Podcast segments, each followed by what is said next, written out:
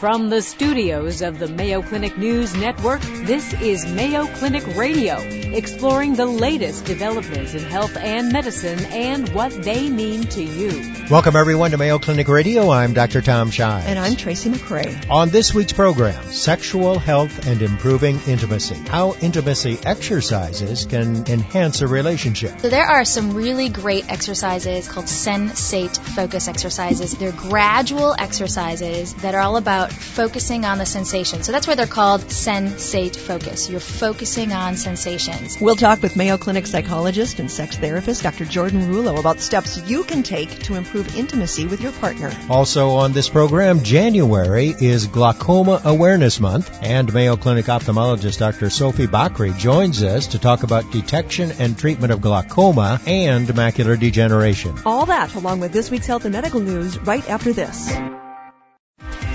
Welcome back to Mayo Clinic Radio. I'm Dr. Tom Shives. And I'm Tracy McCray. You know, studies have shown that sexual health is an important part of overall well-being. And yet, for a lot of us, intimacy often gets sidelined at the expense of our busy lives. In hmm. fact, I just saw an article about the Japanese, and that's particularly true in their country. Is they that right? sort of lost interest oh in sex goodness. despite the fact they're trying to increase their population. what can be done? Here to talk about some strategies for enhancing intimacy in your life is Dr. Jordan Rullo. Dr. Rullo has her doctorate in clinical psychology and is a certified sex therapist at the Women's Health Clinic at Mayo Clinic here in Rochester. Welcome to the program, Dr. Rullo. Well, thank you for having me. Good to have you here. And I, the first question I want to ask is, you obviously see people who for sex therapy every day. What's the most common complaint of, of patients and, and couples that you see? Most common complaint, hands down, is low sexual desire. Hmm. Um, so the the quote I'll often hear is, um, so I'm talking about heterosexual couples. It's mm-hmm. the um, most of the patients I see heterosexual. Uh, so so I'll hear a woman say, you know, I just if I never had to have sex again in the rest of my life, I'd be fine with that. I'm here because he's making me come here. and if he's okay with that, then it's just fine. But exactly. if he's not, then you've got a problem. Yes. Is it always the woman? Who has lost sexual desire? No, it is not always the woman. well, I wanted to make that clear. Okay, very good. I don't want to blame everything question. on yeah. your spouse. Um, more often than not, at least in my practice, and we know this from the research as well, sure. it is the woman if we're talking about a male-female partnership. Uh, but I will see men as well with low sexual desire. So the reason that we came together is because there was a piece that was on the Huffington Post entitled "New Year, New Intimacy." Mm-hmm. So as we mm-hmm. start off 2015, that that's what we want to start thinking about is maybe finally we start addressing this low, I don't know, low libido issue in couples. And it might be low libido, it might be low sexual desire, or it may just be kind of the, the sexual relationship has become stale. Mm-hmm. Uh, couples will often get their script. We do this, we do this, this is how I initiate, okay, this is the day that we do it, okay, it's the time, this is nighttime. So what do you do when you do feel like it's scripted, that you do feel like there's no spark anymore? You gotta shake it up. You gotta shake it up. That's what you do in 2015. Shake yes, it up. Shake it up. Oh, that's like the Taylor Swift song. That's right. right I think. Um, so, uh, I mean, so one piece is that it might be a script. You've kind of fallen into this rut, and that just might be one small piece of it. So, when you think about sexual health problems, they can be caused by a variety of different issues, and you've got to look at all, all, the different factors. So sometimes it is a script issue. The relationship dynamic has gotten kind of stale. Sometimes it's a biological issue. Perhaps it's a result of menopause or aging. Uh, maybe it's a sociocultural factor. Maybe there are some repressive messages. Um, let's say you've never really felt comfortable being sexual. Maybe it's privacy piece. You've got three kids in the house and you want to be sexual, but you can hear them running around in the hallways, mm-hmm. and so your mind's getting distracted. There could be a ton of different factors. Uh, so the important piece is identifying what are those main factors that are really inhibiting the sexual relationship and then trying to tackle as many of those as possible. The more of those you can tackle, the better opportunity you have to enhance the sexual relationship or enhance your desire. Some of them are easy then. Uh, for the list you just said, you find a babysitter. Mm-hmm. But um, some of them not so much. Yes. If I could figure out a way not to go into menopause, I'll look forward to that. So what and do you do with that? So that's a great point. Um, some of the factors you cannot change, like aging. So part of aging is going to be menopause. Um, you can't change that. We're all going to go, all women are going to go through menopause at some point. So then the question becomes are you willing to accept that that has changed your sexual function And if you're willing to accept it, will you adapt to it? It's the couples I see where they're not willing to accept how their sexual function has changed as a result of aging, and they come in my office and they say, We want it to be like it was when we were in our 20s. and if it's not like we're in our 20s, we don't want it. Well, guess what? You're never going to be happy again. Mm-hmm. Uh, so having realistic expectations and being able to adapt to the fact that, yes, your sexual function has changed as a result of aging, and it's going to look different probably in every decade of your life. Is sexual a sexual relationship uh, really that important to a marriage? I mean, are there some couples who just both agree that it, it doesn't matter? Uh, another great question. Yes, there are many couples uh, who say that a sexual relationship is, not important in their relationship. For them, it's more the companionate or the, the friendship piece of their relationship that drives it.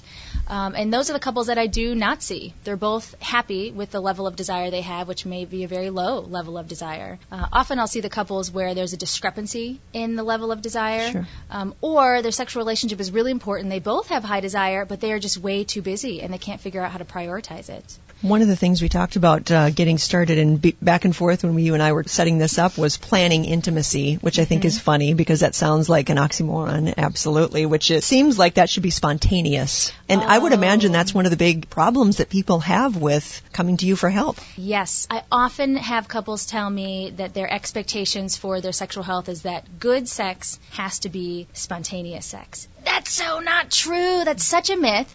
And if you expect that good sex has to be spontaneous sex and you are you and your partner both work full time and you have several children, then sex is not going to happen if you're waiting for it to be spontaneous.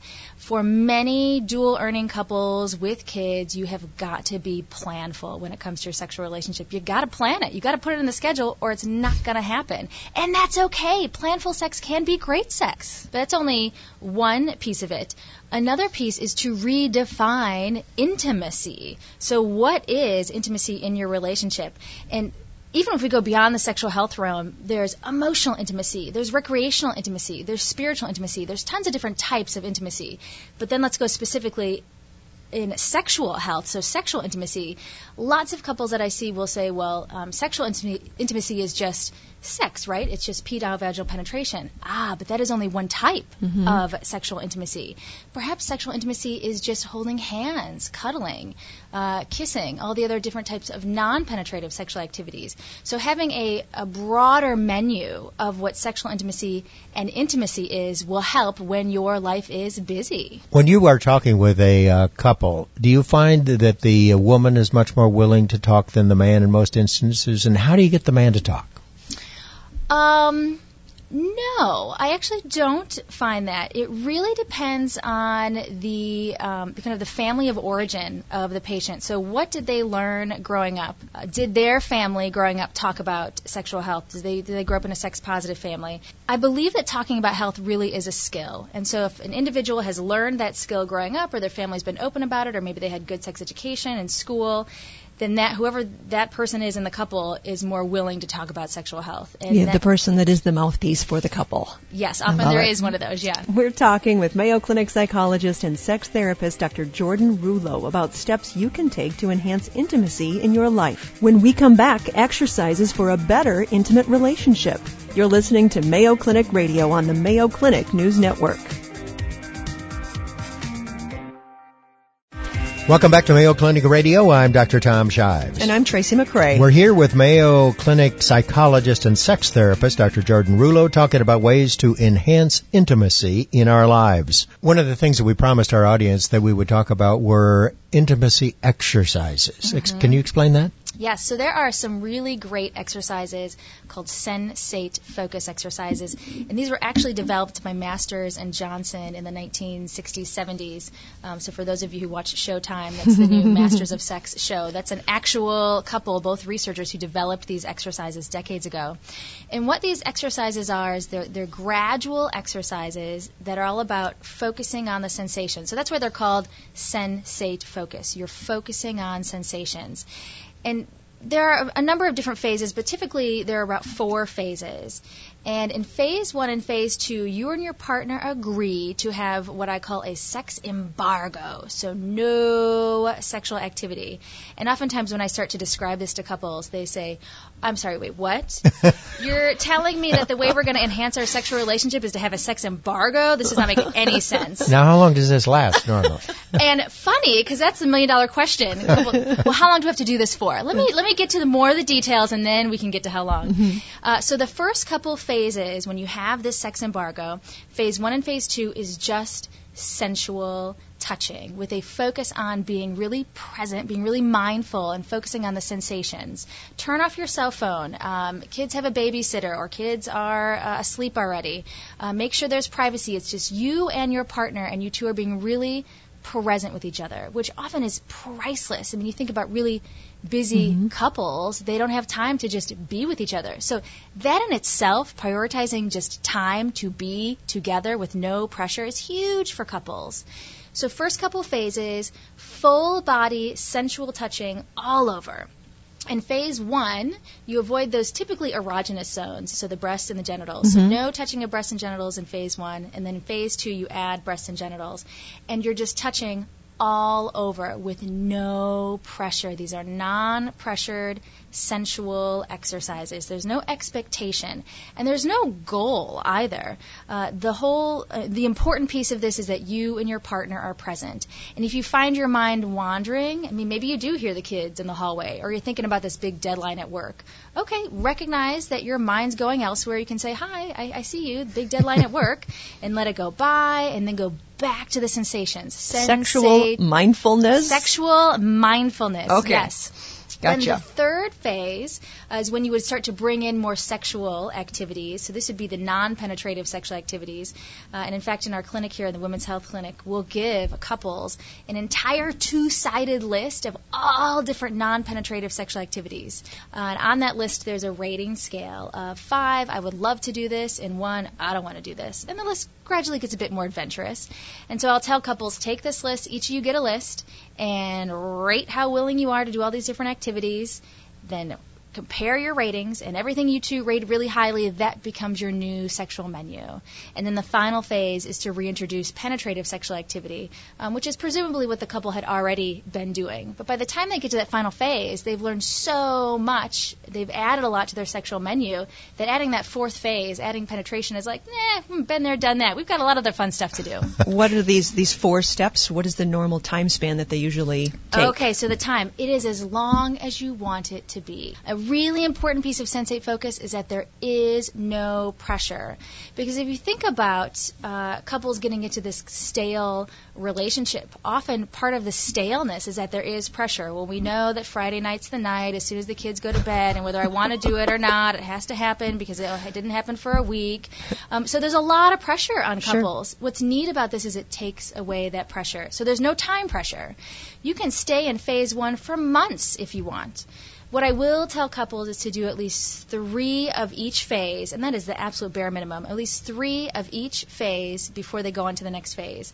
And the reason is the first time you do this, it's, it's about 30 minutes long, 30 minutes of full body touching. The first time you do it, it can be kind of awkward never done it before. Well, I'm looking at the clock. How long is this going to take? I, I can only touch you so many ways.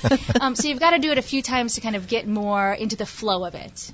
So five things on the menu. Give us a couple of examples. Oh, I've got to censor myself a little bit. So it starts. It starts very simple: hand holding uh, kissing, and then moves farther up into the more typical sexual activities, manual stimulation, oral sex, um, and then it gets a little more adventurous. Maybe bringing in some some clamps or some um, feathers. I'll let you. I'll leave that to your imagination. that's all that we need. Thank yeah, you very much. That's pretty close to five, isn't it? So you mentioned at the beginning of the program that, that the most common problem you see is a discrepancy in libido between the man and, and the woman, or mm-hmm uh, loss of libido from the man or the woman. And how do you help them solve that problem?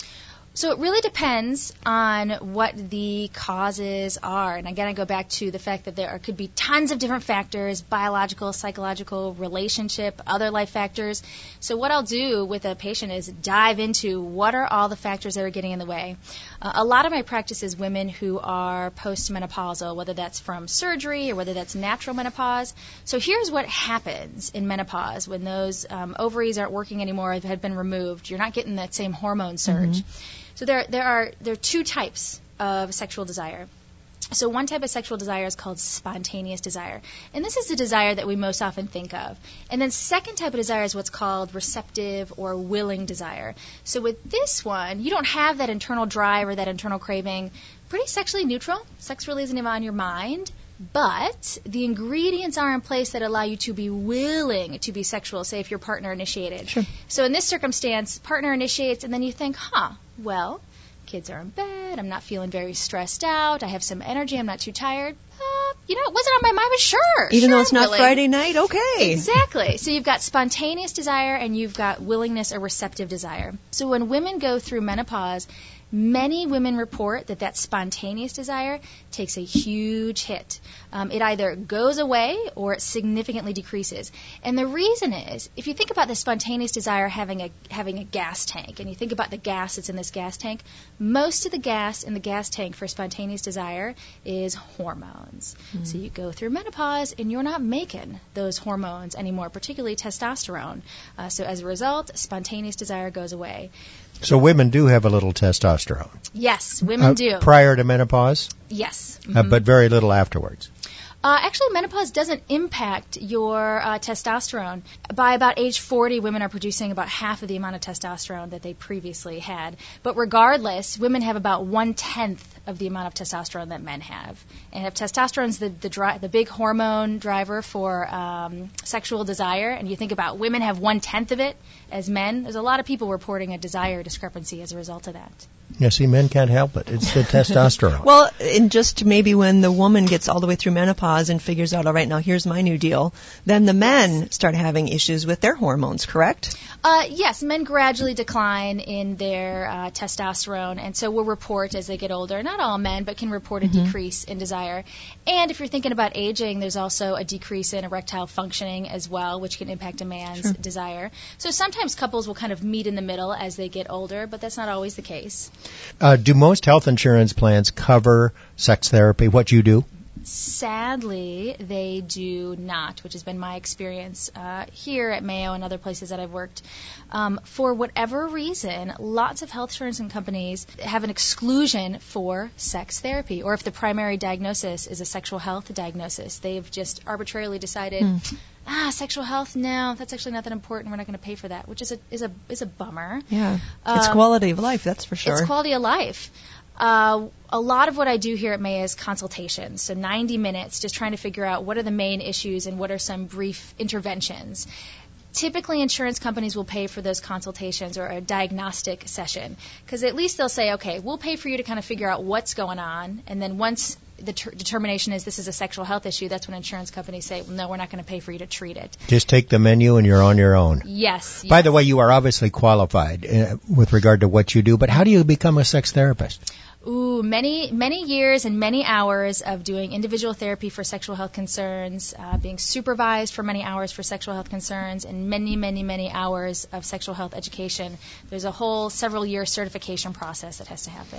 Well, it sounds like you uh, did it all very well and are very knowledgeable on the topic. Thanks so much for being with us, Dr. Rullo. Yeah, thanks for having me. Still to come on Mayo Clinic Radio, glaucoma and macular degeneration are eye conditions that, untreated, can lead to serious loss of vision. We'll talk to a Mayo Clinic eye expert about the latest in detection and treatment of glaucoma and macular degeneration. And a reminder, February is American Heart Month, and if you have a heart-related question you'd like us to answer in an upcoming program, you can tweet us anytime at hashtag Mayo Clinic Radio. Coming up, the latest health and medical news with Vivian Williams. You're listening to Mayo Clinic Radio on the Mayo Clinic News Network.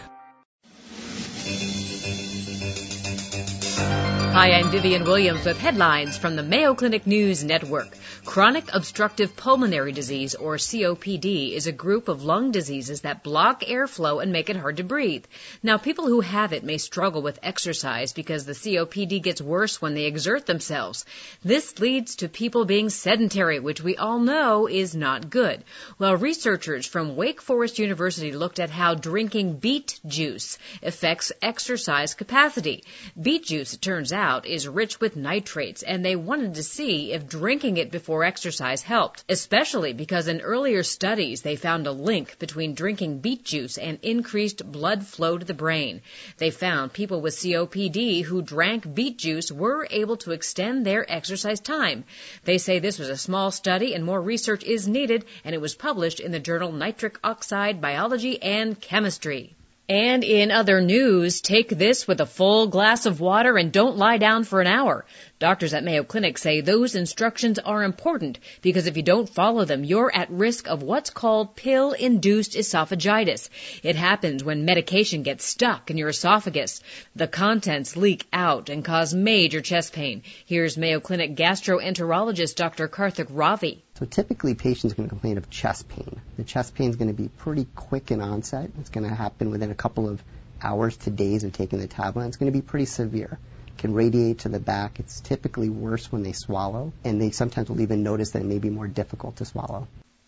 Dr. Ravi says these medications are the worst culprits. Some antibiotics, such as doxycycline, bisphosphonates used for osteoporosis, nonsteroidal anti-inflammatories, and supplements such as potassium and iron. Damage is rarely permanent, but to avoid it, follow directions on the label. And now here's some news you might want to tell students you know who want to pound caffeine and pull all-nighters to cram for a test. A paper in the journal eLife says that may not be the best strategy. Now those researchers say the best thing to do is put down the coffee and get some sleep. They say sleep and memory are connected, and if you're sleep deprived, you may have a hard time remembering things. Sleep is critical to short and long-term memory, but how all that works has been a mystery. These scientists figured out how memory and sleep work in the brain of a fly, which they say could help them unravel secrets of the human brain. They say it could help us figure out how sleep or memory is affected when things go wrong, such as in insomnia. In the meantime, they know that getting enough sleep is key to being able to remember things, so all-nighters may not be the best way to ace that test. And that's a look at headlines from the Mayo Clinic News Network. I'm Vivian Williams.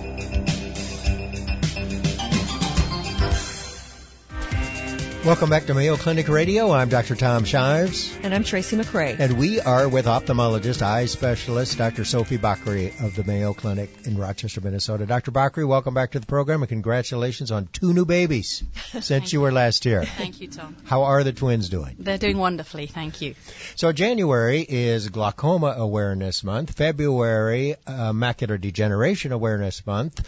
Uh, both, I suspect, sponsored by organizations that you belong to to try and increase awareness of both of these conditions. Let's talk about glaucoma first, uh, because it affects so many uh, people. What, what is glaucoma? So, glaucoma is a disease that um, damages the optic nerve at the back of the eye, and as a result of that damage, um, uh, visual acuity, especially the visual field, uh, can be damaged. And it's increased pressure inside the eye. Is that the is that what causes the damage to the optic nerve? So there are several types of glaucoma. Um, one of the types is uh, primary open angle glaucoma, and patients have increased eye pressure during uh, that type. Uh, there's another kind that's actually called, called normal tension glaucoma, where they get optic nerve damage, but the uh, intraocular pressure in the eye could be normal. And how does that happen? Nobody quite knows, but we think that the optic nerve is more uh, sensitive to even the normal pressure uh, inside the eye. And there are certain other systemic risk factors that uh, put people at risk as well. So you could have damage to the optic nerve without increased pressure in the eye, but by far and away the most common type is the is the increased pressure, is it not? The most common type is primary open angle glaucoma, yes, which has increased pressure. There's also another kind that has uh, uh, very, very high pressures, and that's when you have um, an attack of angle closure, glaucoma, or even a more slow form of chronic angle closure. This is a, an asymptomatic condition, correct? I mean, people don't necessarily know they have it unless they detect some loss of vision. The only way you can detect glaucoma is to come to someone who can actually measure the pressure in your eye or look inside your eye. Absolutely. Glaucoma is one of those diseases that could be really devastating if undiagnosed because it creeps up on you very slowly. And um, there are several ways to uh, diagnose glaucoma. Uh, one of them is checking the pressure, but also the other is to check the peripheral vision as well. And we have very sensitive equipment to do that in the eye clinics. And who should come in and get checked and when? so it, it is actually race dependent. Um, African Americans, uh, Mexican Americans are more likely to get glaucoma, um, so they should come in earlier to be checked, perhaps around the age of 40. Um, white uh, patients are more likely to get it when they're over the age of 60, so screening potentially could start then. But uh, the main way that I know of a glaucoma test is just that puff of air into the eye, which they started doing that to me when I was in my 20s. Why do you start checking so soon if for a Caucasian you don't start having symptoms until maybe you're 60? So uh, we check it as, a, as part of a routine, routine Okay. eye exam. So if you went for eyeglasses or something, you would have had it checked then. Gotcha. You mentioned that race uh, uh, is a risk factor. Are there others? Uh, there are other risk factors. So if your eye is um, short-sighted or long-sighted, that's a risk. Um, sometimes uh, patients with normal tension glaucoma um, can have cold hands and cold feet, similar to Raynaud's disease, and uh, that uh, may indicate that the blood flow could be a little bit uh, lower to the optic nerve. So that's also a risk factor in those types of um, patients. So you said nearsighted or farsighted. You use different terminology for that. Uh, yes. Short and long-sighted. Well, I hadn't heard that uh-huh. before. Well, it's it's one of several ways of describing myopia and hyperopia. You talked about the importance of detecting this early, which obviously means that there is some, some treatment for this condition and you can prevent loss of vision if you do treat it. How do you treat it? So the first way of treating it is with eye drops to lower the pressure. So even patients who have the normal tension glaucoma need the pressure lowered as well. Um, and there are several different kinds of eye drops. Um, they can be placed as little as once a day or several times a day. And sometimes it's necessary to use several different eye drops um, uh, together when people have really high pressures. It sounds like this some, is something that somebody would be able to recognize. It sounds like it would be painful if you have too much pressure in your eyeball. It seems like that would give you a headache, or you'd at least have some sort of sensation regarding that. But it's completely asymptomatic. A normal um, maximum pressure is about 22 millimeters of mercury. Um, in primary open angle glaucoma, it can go up to, say, 28, 30, rarely higher than that. Hmm. But at, at that level, you wouldn't have any pain. Now, if you had an acute attack of angle closure and the pressure was 60, then you would feel not only eye pain, but nausea and vomiting and headaches. And I suppose that it happens so gradually that you just kind of become a, accustomed to it, even if it is a great pressure. So um, with the with the um, gradual increase in the pressure, it tends not to go above, um, say, about 30. Uh, so you wouldn't necessarily notice anything. Um, and a, an acute attack, you would notice it right away. But again, that's a different form of glaucoma, and it is much rarer. Do the eye drops always work, or what if you fail eye drops? Then are there other uh, modalities you have available to treat these people? So uh, there's a stepwise approach to treatment. Um, typically, you start with one eye drop, then two, then three, and um, then um, that's what we call maximally tolerated medical therapy. Sometimes you can add a pill in, like a carbonic anhydrase inhibitor, um, but we rarely do that uh, because of long-term effects. Um, the next step Side then- effects of this medication that may not be good. uh, cor- correct. The carbonic anhydrase inhibitor, we would just use that uh, for the short term. Uh, next, then comes laser treatment, and there are many different kinds of uh, laser treatment um, to cause changes in the drainage channels um, of the eye. So try to get that fluid out of there to decrease the pressure. Yes. Is there anything that people can do to prevent glaucoma, or is it you just get it, you do the drops, and that's it? I mean, is there anything else that you a, per, a patient could do? There really is nothing to prevent the uh, primary open angle glaucoma type because much of it could be genetic. Oh. Um, there's a lot of work going on in that uh, in that area. So I think that uh, early detection and early treatment. And by the way, Tom, you had asked about uh, treatment. We'd got to lasers, but then there's another step as well Oh. that could be surgical incisional treatment, and um, that's for uh, that's for patients who've failed generally drops and laser treatment. And and what do you do there? So um, we surgically create a drainage channel um, to increase the outflow of fluid through the eye. Put a drain in? Um, sometimes a what we call a tube shunt. Um, other times uh, we create a drainage channel in a procedure called a trabeculectomy. And where do you uh, want that fluid to dra- drain? I mean, So does it drain out or in or The where? The fluid usually drains um, outside of the eye uh, in um, in a bleb. A, a bleb? What is that? It's like a little blister Okay. that we create. It sounds like it would be something though that what do I know? But it just sounds like if you would cut the eyeball, if there's pressure in there, that that would relieve pressure. Why is that not one of the options that you have? Is that what you're doing? During a trabeculectomy, there's a very tiny hole punched in the sclera, and we're talking millimeters here. Sure. And a very tiny part of the trabecular meshwork um, removed. And now, if you were to punch a hole in the eye, the fluid would gush out, Mm. and that would be not a good outcome. This is why you don't want me in charge of your trabeculectomy. That's exactly right. And we don't even want to ask what that part of the eye is. We're talking with Mayo Clinic ophthalmologist Dr. Sophie Bakri. We'll take a short break. When we come back, myth or matter of fact, women are more likely than men to get glaucoma. We'll find out. You're listening to Mayo Clinic Radio on the Mayo Clinic News Network.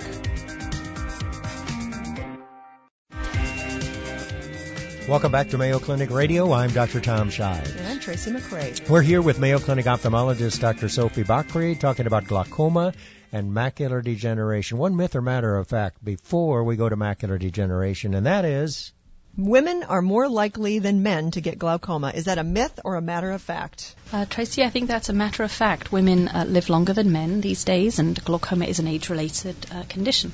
February is uh, Macular Degeneration Awareness Month. So let's talk about that because that is a serious problem, uh, particularly as the population ages. It's one of the most common causes of blindness. It's a different kind of condition than glaucoma. Tell us about macular degeneration. So the macula is the uh, central part of the retina that's responsible for fine vision, and in um, sub, some patients, um, as they get older, the um, the macula uh, ages to a greater extent. Um, there tend to be deposits underneath the macula in the early stages. Uh, there tends to be atrophy of the macula, and sometimes a bleeding vessel under the macula. So macular, but when you say atrophy, you mean basically it, it shrinks? The uh, photoreceptors in uh, that area uh, die off. So it's a degenerative process. I mean, there's, uh, it, it goes along with aging.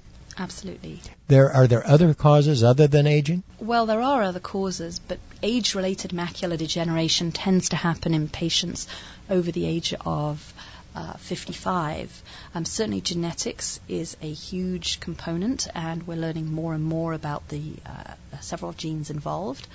Um, in terms of other causes, well, you know, patients who have um, hypertension, for example, may be more uh, predisposed to have it. Patients may ha- with cardiovascular risk factors may also be uh, predisposed.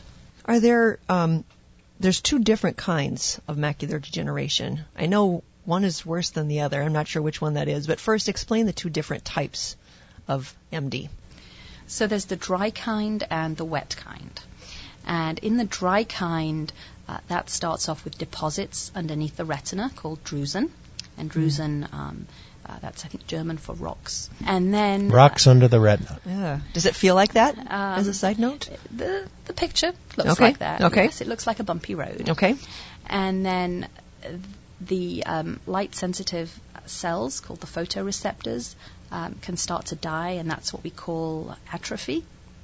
And when they coalesce to a big round area, we call that geographic atrophy. So they're the two components, the drusen and the atrophy of the dry kind. And that progresses very slowly. Now, along the way, the eye can start to grow an unwanted blood vessel underneath the macula. And that's when it becomes the wet kind. And so, does it, trans? it, it can it dry MD can become wet MD? Is that what you're saying? Yes, mm-hmm. and, and there's actually quite a high rate of conversion.